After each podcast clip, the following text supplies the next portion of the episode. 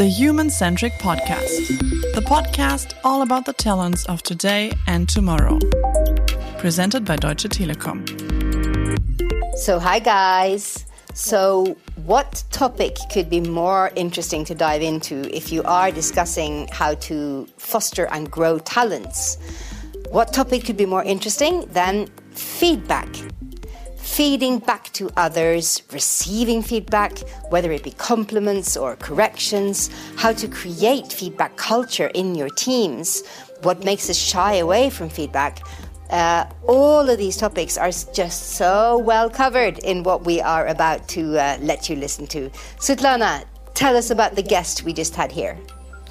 Yes, we had Reghu Ram Thanumalayan, who is Senior Vice President of Magenta Voice, of Voicification Technology in Deutsche Telekom. And he's stating that in 2020, he discovered candid feedback.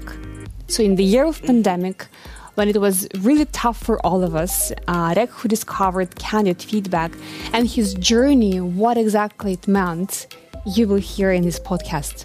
What a wonderful, insightful, calm and lovely man. Just cannot wait to share this one with our listeners and viewers.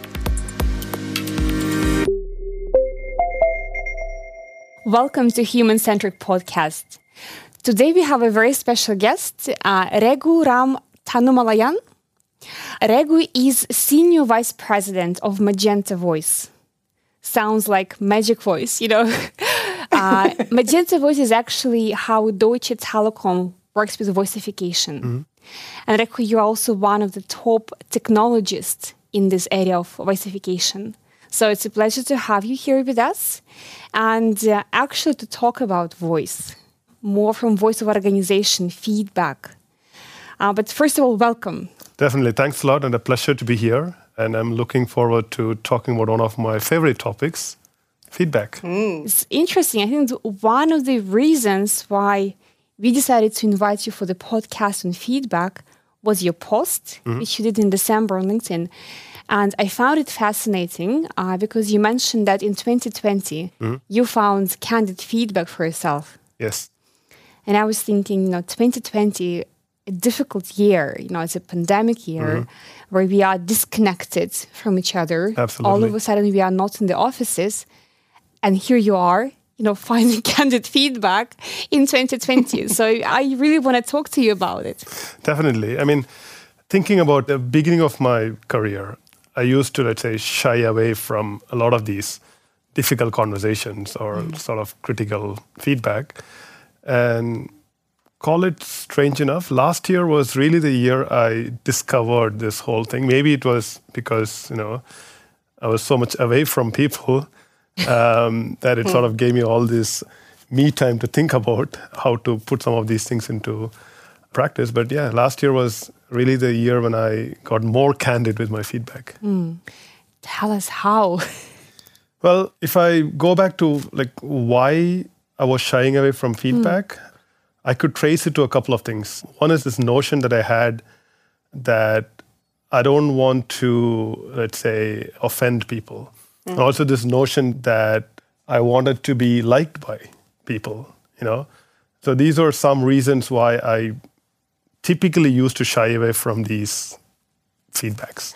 I think this is so high, Reghu, and how great to have you on the show, just to kind of get my voice heard too. You're saying it's one of your favorite subjects, and I can tell you, as an external looking into Deutsche Telekom and also to so many other companies that I have the pleasure of visiting, I would say it's like really top three for me of like, I think like super duper important subjects that we, conversations that we need to have in different corporations and organizations. And I think, so you've touched on a lot of really valuable stuff already when you're saying this past year, I do believe it's so right. It has brought for a lot of us an opportunity to look a little bit at our habits and look a little bit at like, thinking again about how we'd like to be wiser in showing up in our teams and in showing up as leaders, whatever. And so you're saying that you've discovered that you wanted to be more, I guess, courageous, am I right, in approaching people? Definitely. I mean, and if I think more about it, deep inside, I actually hate conflict, you know. Conflicts are usually really tough for me to handle.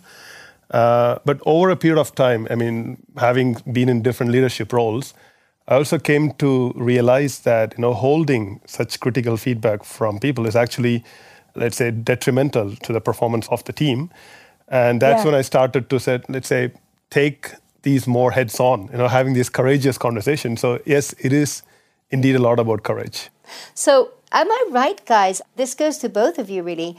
Here we are talking about this topic of feedback. And over the years, I've grown to learn that a lot of people will kind of go, oh yeah, feedback, that's nice. And then we shy away from even having a conversation about creating a feedback culture. And part of it, which you're already putting words to so beautifully, Reghu, the idea that we don't want to offend other people and we're frightened maybe of not being, frightened of ending up in difficult emotional territory. Do you recognize that as well, Svitlana? Absolutely. I was also growing into openness to feedback, an openness to receive feedback, because you have to want to be self-aware. Yeah, you have to welcome that feedback and you have to ask for that. So very often it's easy to close and not to even ask for that. So the first openness to grow is to accept it. Yes. And accept it in a way that's... sometimes it might hurt, yeah? So when somebody gives you the feedback, you kind of, oh my God, this is not me. How can you see me that way?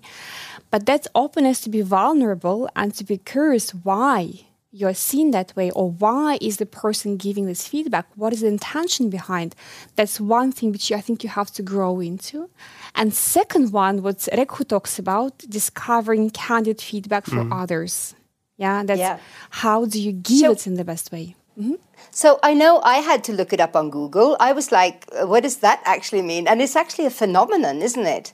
Could you just explain it to us in really easy-peasy terms, Reghu? What does it actually mean, candid feedback? So there was something which Svitlana was just mentioning about being afraid of hurting others and also that feedback hurting you. So it's a bit of this, when you think about radical candor, right? It's radical candor only works when you have a certain level of trust and genuine care built with the people. There's always a balance between how open can you be, how direct you can be with someone, but that fully depends on how much do you care for that person, how much trust level do you have with that person. And I like this term much more than honesty, because candor, I think it applies much more to these kind of conversations which we have in our professional setting. And being radical just adds a bit more of this openness to it, at the same time having care for those people that you're talking with.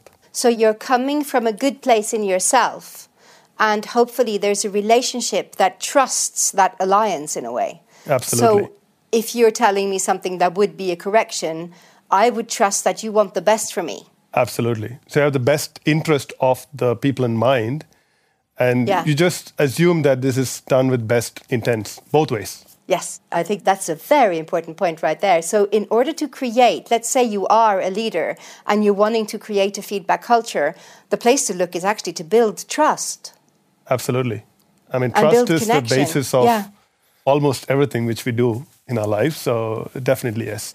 Oh, beautifully put, beautifully put. So you've already said it, kind of. We explore that together, because I would imagine if the listeners are anything, at least like me, and that's what you're saying too, it really is easy to shy away.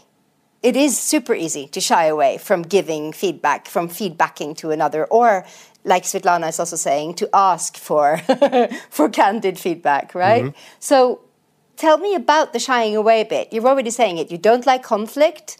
You don't want to be impolite. Is there anything else in that moment when we shy away? What makes us go there?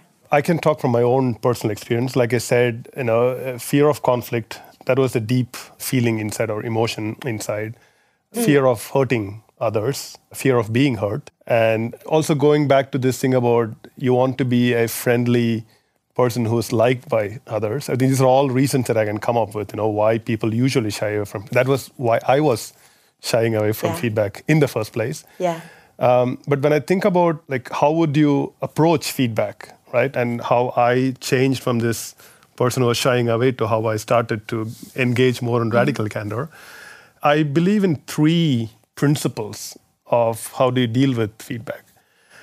The sort of golden rule for feedback is, you know, you need to learn to separate judgment from observations.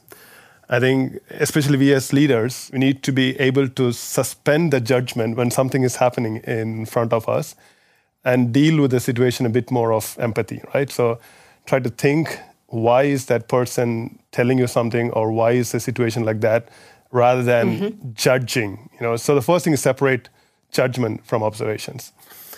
The second thing is, when you think about feedback, rehearse the feedback. So I do it a lot of this, right? I mean, you sort of play it in your head and also collect a lot of inputs from others. I mean, also try to talk to other people about certain situations and think and gather inputs on what they think, and then sort of frame the feedback in a way that you want to deliver it to the person. So rehearsing the feedback, that's quite important.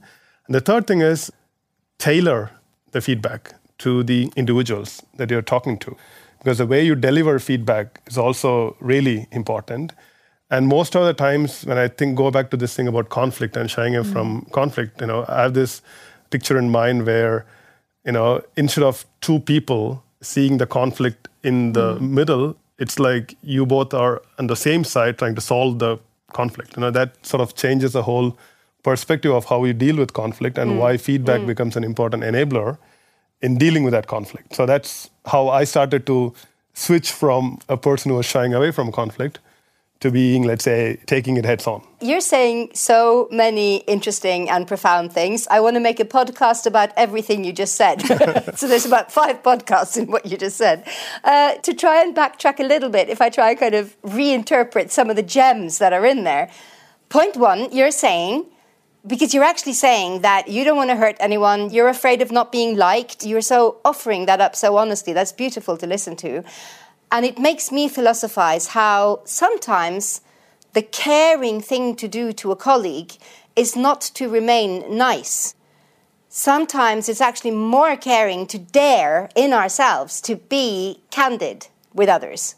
Absolutely. And I love that line being drawn up, you know, because I think so much of the time we spend trying to be nice and polite and not getting in each other's hair and actually being afraid of conflict. And sometimes that's not the caring thing to do. Yeah. This is one of my favorite quotes from the book Radical Candor, from which I actually drew a lot of these insights from, is when you are being very nice and when you are being very polite and you don't have these kind of courageous conversations or candid feedback, you end up in what is the author Kim Scott calls as ruinous empathy. So it's empathy, which is ruinous in nature, because end of the day, I love it. It's not going to help the person that you're dealing with. And which is why I think when you care and you have this sort of courageous conversations of critical feedback, which you can share openly, you know, you sort of help make this person a better person. And that's up to us as leaders to also do, right? Not end up as people who ruin others by having this ruinous empathy. So I would also say, because ruinous empathy at the end of the day is actually often being nice to yourself, not to the other. Absolutely. You're protecting yourself, right? And then to go into your excellent rules for what to be mindful of when we go into giving feedback, not being judgmental, step one. Not so, and that's actually, that's meddling with your step two, which is saying that words can really, really hurt in these situations. You give it a wrong label. You say to someone, you seem so stressed all the time. And they'll go away and the word stressed will be like, ha, ha, I seem stressed, right? So these we should be so mindful and careful with words, I find, in situations when giving feedback. Yeah. And like you say, separating your perspective, your personal subjective perspective of what you feel took place, and making room to make sure that it might have felt quite differently for the person who was doing whatever they were doing. Absolutely. You might be screaming inside, you know, when you're in a particular situation, but then you don't put those words right away as feedback, but rather if you think about it and then say, take a step back and stay calm and sort of don't project the immediate reactions that you have, but rather rehearse the feedback, because words do matter. I mean, words do have the power to hurt people, and at the same time, it can also be an enhancer, right? And it's amazing how our brains work, you know? We pick up, you can have thousands of beautiful things on, I don't know if you like on social media under your post or in your 360 report, which you're getting from your peer. But your brain will pick up this one or two things which are not good. Mm. And you keep about thinking, you know, about them. You forget 1,000 good parts and you forget your strengths. You concentrate on what is not good enough. And I think that's also why, you know, what you're saying, words hurt. Mm. So how to help a person, and very often how to help yourself, to be disconnected from that negativity and focus on this one or two things and actually concentrate also on the strength and help person improve, even if there is you know, potential to improve. There's some research comes out of Harvard on this stuff saying that if you want to live in a performance culture that is actually working, and what does that mean? That means that the people in the performance culture is actually growing, right? It actually means that you're living in a culture that fosters your development. Apparently, there's a ratio, they say, between how many compliments we should receive in order to be able to take the corrections. I think it's a super sweet piece of research. It's actually, do you know the ratio? It's 5 to 1. So if I receive 5, and here we go, believable, specific compliments. I think compliment giving is also a skill, you know, something we should learn. Absolutely. If you hear compliments like, oh, Hannah, everything you do is so nice, but on Thursday, right? Now, and your brain goes on Thursday, you forget the rest. Yeah. What about Thursday, right? So I think the idea of getting super specific also about the compliment giving and remembering to give compliments. My Lord, we take each other for granted so much. I mean, feedback doesn't necessarily always have to be critical, right? I mean, we talk about praise, we talk about appreciation. So I tend to see them as, let's say, feedback as well, which is why this whole tailoring the feedback to the person you're dealing with becomes so important. Because, you know, some people, you can have this open conversation. Like I solicit feedback all the time, and I tell people to tell me directly negative feedback because I can take it. I mean, of course, I might be disappointed, but I'm, you know, I can take it.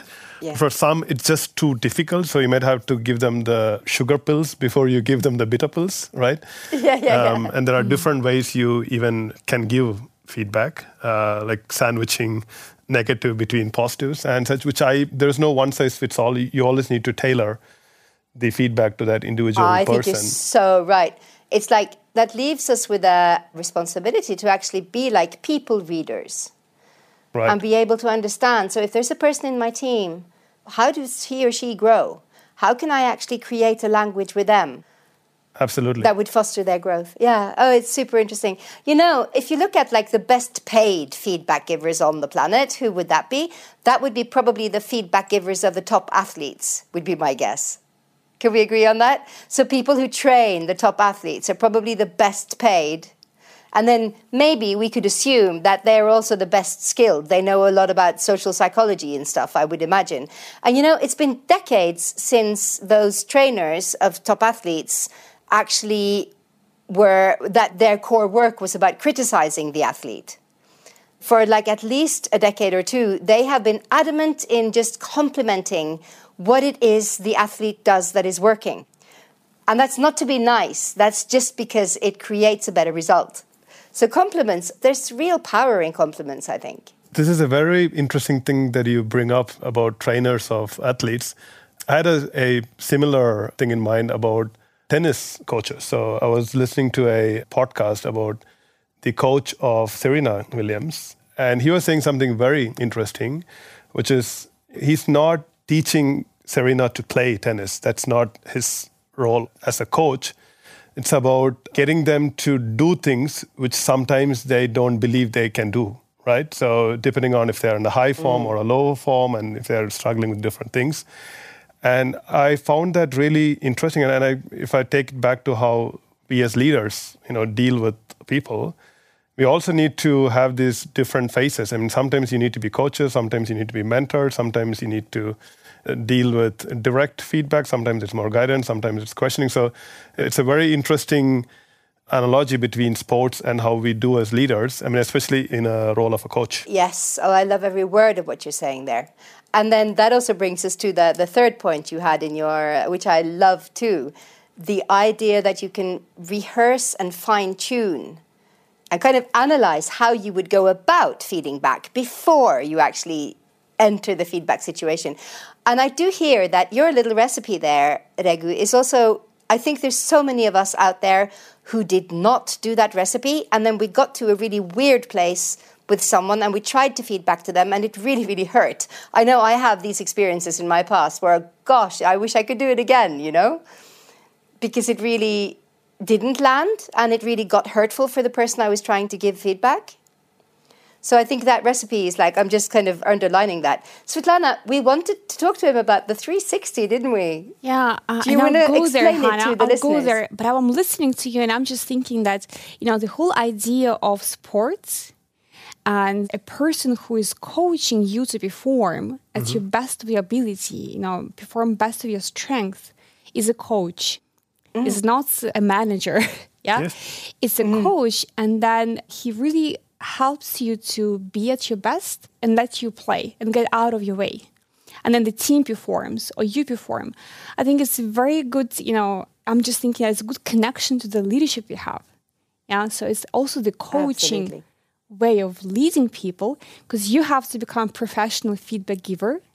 You have to help people shine and be at their best and get out of the way. Absolutely. Let them do stuff. I mean, leaders as coaches, I think that's a very powerful construct. I mean, like you said, you know, so make people believe in what they can do, sort of get the best out of them and get out of the way, and then, you know, shine the light on them when, you know, when they're doing best. I think that's a very powerful construct. Yeah. Hannah, you wanted to jump in. I'm bursting here. Yeah, so the I just wanted to give a little commercial for a television series. It's out there. For those of you who have Prime, you have to have Prime for this one. But it's called Ted Lasso, and it's just a gem describing what you just went into talking about. It's just the sweetest little series in 6 or 7 episodes. Just go watch it. It's about coaching leadership and a guy trying to coach a football team. It's so cute. Yeah. And what I wanted to build on that, you mentioned, Hannah, and thank you for the series. I just subscribed to Netflix just yesterday, so I'll give a watch. It's about the topic of sharing 360 feedback, because you mentioned in your post in December that you had 360, first of all. So you were asking also for quite a formal, structured feedback from peers and colleagues, and you shared it openly with the team. And I wanted to talk a bit how it felt and, you know, what feedback you have received for doing that. And that's something about also your vulnerability and being open to the team. Yeah. So how did it feel when you were pressing that send button? Well, I mean, that was scary, you know, before I was pressing the send button. But taking a few steps back, I was reading this amazing book, No Rules Rules, which is about the leadership culture at Netflix. It's basically an expanded version of this Netflix culture tech, you know, which is, like some people say, one of the most important documents to come out of the Valley about culture. And Netflix has a very interesting culture. It's all about the balance, the sort of yin and yang between freedom and responsibility. And that's only possible because they have a radically candid culture. And one of the things which really struck me is, you know, when the CEO, Reed Hastings, talks about sharing his 360 feedback with the entire company. And as I was reading that, and that was the time when I just finished my 360 feedback and I was going through my comments and all of that, I thought, I mean, why not share it first with my extended leadership team? So it's 10 people that I really trust with, and I think I have a good trustworthy relationship among us. But it was difficult. You know, it was scary because I'm sharing all my weaknesses and all those things that people have said that I need to work upon. But the more I thought about it, it was like, I mean, I'm not going to lose anything. If only it's going to get better. And we touched upon courage before. Courage goes hand in hand with vulnerability, right? I mean, as a leader, if you are open to being vulnerable, that creates enormous trust right away. So yes, it was difficult to hit that send button, but I thought that was the only way that the team was going to give me feedback. I mean, I highlighted 3 things, which were like the weaknesses or things that I had to improve on. And I said, if you see me falling back into those behaviors, please call me out. The response from the team was amazing. So a few said that it was very bold. There was one person who said that, you know, it should take a lot of confidence to even share something like that. And some people didn't respond because I think it's probably they didn't expect something like that to, you know, share the entire 360 report. But all I can say is that I think that created a lot of trust with the team. And for me, it's just better because now I have those three things which I want to improve. And I have the team who's going to help me become better on those three aspects, even though there were like 10 other good things which were in that feedback. But I really wanted to focus on things that I wanted to improve. I had the same experience, Reghu, in my previous assignment, not in Deutsche Telekom, but I shared my 360 feedback with the whole my team, not the whole company, that's radical. That is very radical. Yeah, yes. But with my team, it was in Bulgaria. And, you know, also when you're a foreigner and when you're in a foreign environment, you know, trying to lead people, you also try to be much more cautious. You know, how are you fitting into the environment? Because, you know, you came from outside in. And exactly happened what you just said. You all of a sudden, you create a moment of trust. Yeah. And when we had a discussion, I remember I was nervous. And it actually did hurt, you know, because some feedback was, I had to really work on. But it gave an understanding for people, oh my gosh, she actually wants to improve. Absolutely. I mean, end of the day, it makes us leaders also seem human to people, which, I mean, sometimes people don't see it that way. And I think the best way to create trust is by being vulnerable.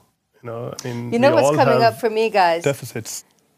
You know, with the comparison, the metaphor that's coming up for me is like, if we were like 1,000 years back and we were all Vikings together, when the Vikings used to meet to kind of have the thing, as they called it, where they met and had their meetings, the first thing you do is put all your swords on the table. Right? So you're laying down your weapons and you're going, okay, we are going to have a real conversation. And that's part of what you're saying there. And the beauty of that is, of course, if you lay down your weapons and you go, here's my 360, here's all my dirty laundry for you guys to look at, then it's really hard, I would imagine, for the team not to respond by saying, oh, and here's mine. Right? Absolutely. So you're creating a movement in a way. You're creating what you want to come back at you as well. Yeah, I mean, love that so much. That was also sort of a selfish motive that I had, was to see if this would inspire them to do it with their leadership teams. And did they? To sort of start this change movement. At least I haven't heard any so far, but maybe it still takes some time. And if you do it more often, I think being a role model, that would definitely help more people to start adopting it. Can I take you to, just because I'm curious, I was thinking about like, culture and how, because culture does influence us if we don't think about it, doesn't it? So is there anything in your national culture that would make you shy away from feedback or be good at candid feedback or whatever? A lot of stuff, I have to say.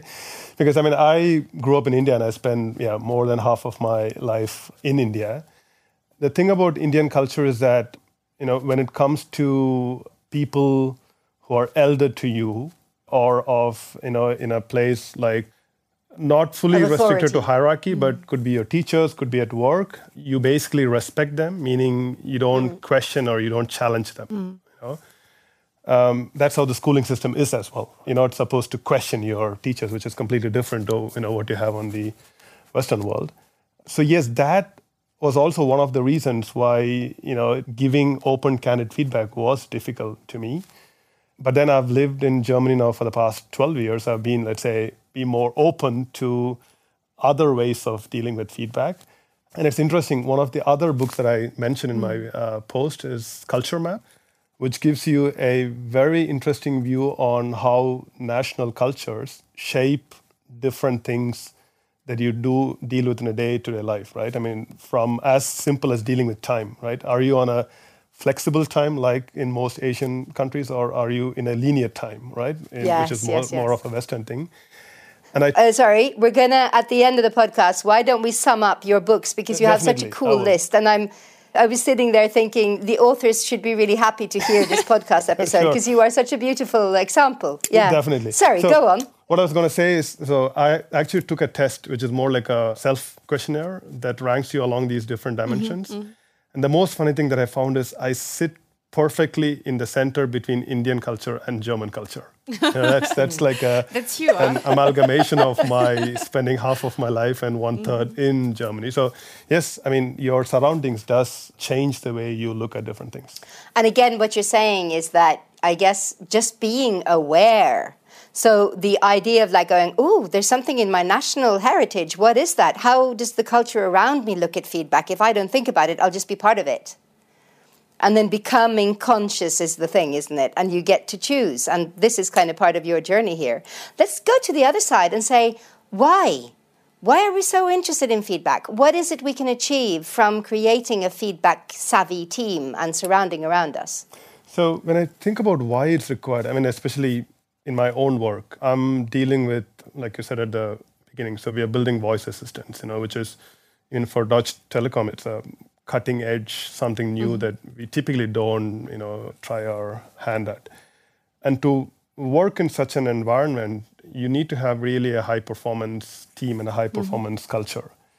Sure. And a high-performance culture, for me, comes mainly by openly sharing candid feedback among each other. And this is where I think one of the other things which we don't do a lot is peer feedback. I think peer feedback is one of the most underrated form of feedback. You know, we usually think of feedback from a manager to an employee or, you know, vice versa, top-down. Yeah. But then peer feedback, I think that's really powerful. And one other thing which I've also been trying, which is also quite hard, is unsolicited peer feedback, which I think also takes a lot of courage as well. But at least my experience in the last years has been, you know, once you have the right level of trust with your peers, you know, you can also share this kind of unsolicited peer feedback, which might sound tough, but I've seen the impact that it creates. In fact, a lot of people welcome that, and it helps them see their blind spots. And I've only had good experiences with that, but it is tough. I mean, especially sharing that with a peer can be really tough. I've got one on that one, which is really, really funny, actually. I heard the other day that there's this organization, and they're called Work Human.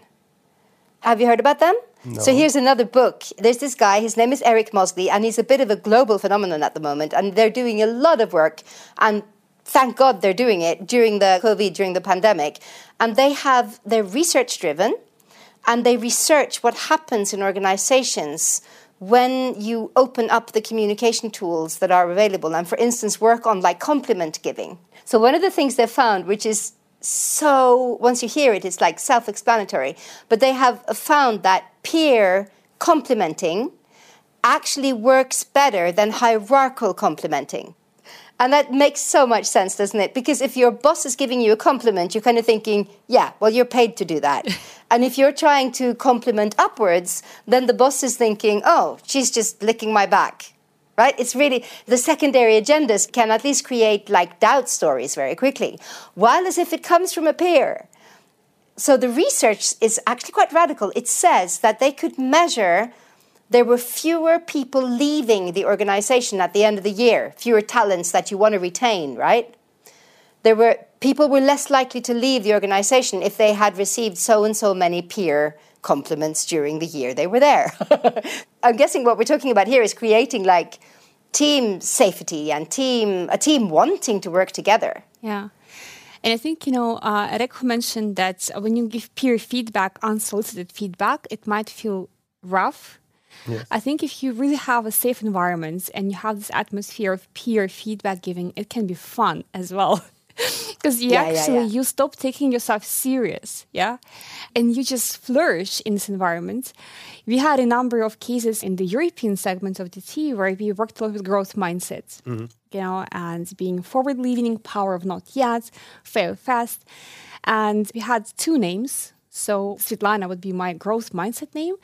And when I'm in my fixed mindset, I had a different name. And my team knew that. So when I'm her, when somebody calls me by a different name, I realize I'm actually in my fixed mindset at this point in time. Yeah, I think that's a very interesting way to make you conscious about you know, what you're doing. Yeah.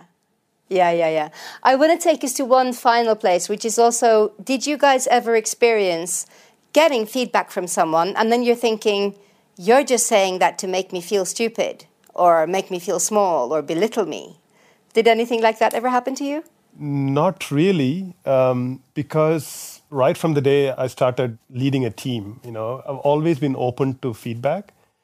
And in those early days, I found feedback, you know, like people found it very hard to give me feedback, even though I was asking them often. So I never say no to any feedback. And of course, some of them might hurt you, but I think if you don't take it in the positive stride, then we're not becoming better people. I mean, I can give you an example. It was probably 7-8 years ago when I was still sort of in an individual contributor role, you know, working with a team. We were working on some deliverables, and then I saw that something was not being worked upon. You know, someone else was already doing it, but since it was not moving forward, I just took it and finished it. And and then I was feeling good that I did something, you know, and it was value that it got completed. And then my lead came to me and said, that was something the other person was working on, so you know, why did you finish it? And I got really angry because I was like, on one hand, I've done good in the sense of I finished it, and now somebody is angry with me for finishing it. Yeah. But then I started realizing what I was doing wrong, because I was stepping on some other's toes, because this was work in progress. In my ambition to, let's say, get things done, I was stepping on others' toes. And that sense, yes, the initial feedback did hurt. But then when I realized what I was doing wrong, and I thought, okay, now I'll be a bit more careful and maybe even ask that person or even help or even do it together so that we can complete it rather than just me grabbing it and then running with it and finishing it. Well, I'm hearing that you're kind and gentle. So here's what happened to me. I gave a speech once, like a keynote speech. I was asked to give a speech on communication or whatever. And after the speech, there's this guy, and he comes up to me, and he's a senior. He's quite important in this organization that I'm in. And he comes up to me, and he doesn't give me one compliment, and he just goes, there are two things I'd like to point out to you in your speech that are wrong. And then he points them out, and he's not even smiling. He didn't even introduce himself, and then he just left me. And I was left like, oh, that, like, it hurt me for weeks afterwards. I was kind of, you know, I had like behavioral hangover. It kept coming up, and I kept getting like hot flashes when I thought of it. And the worst of it was, he was right. What I'd said was, I should have thought through it one more time. So at the end of the day, I managed to kind of lick my wounds and then kind of do the learning and move on from there. But there are times when I would be questioning, I would be thinking, he just made that comment to me, not for me to learn, but for him to look good. I'm being very judgmental now, aren't I? But you see that kind of situation? I mean, this reminds me of an interesting incident also in the book No Rules Rules, where the author, Erin Meyer, so she's the one who also wrote Culture Map. So I think she was asked to come to Netflix and then give a presentation about, let's say, inclusiveness and feedback and stuff. And then someone in the audience called her out directly, in the sense of telling her that she was doing something in the middle of a presentation, you know, which was very similar to what you were just saying. Yeah. And she says that, yes, it was hard, it was hurtful, but then you sort of compose yourself, and when you think about it, that was right. Yeah. You know, and sometimes the ego becomes bigger, and then we tend to downplay it and get defensive. So, like I said, I think if you sort of detach yourself from that, which can be hard, and then look at, is that going to make us better or not? I think we can deal with that. Thank you, Reghu. You'll be my role model for future receiving of feedback. So, there's a golden rule to be had in here, which is that if you are a leader or in a position of influence and you want to create a feedback culture around you, the easiest way to create candid feedback culture, someone told me the other day, and it's such a gem, is to, of course, invite people to give you corrective feedback. So if you're going into a meeting together with your team and you're meeting some clients or whatever, here's you, the boss, saying, so I want you guys after the meeting to tell me whether I speak too much on slide 4, because I'm really wondering if I do that sometimes. You know, when I explained the whole thing about the budget, right? So you're giving people instructions to give you corrective feedback. If you are in a position of authority, this is just such an efficient way to start it going. And then, of course, if you do receive corrective feedback, then you have to be good at receiving it, of course. Then you can't get defensive. That would ruin it. Yeah.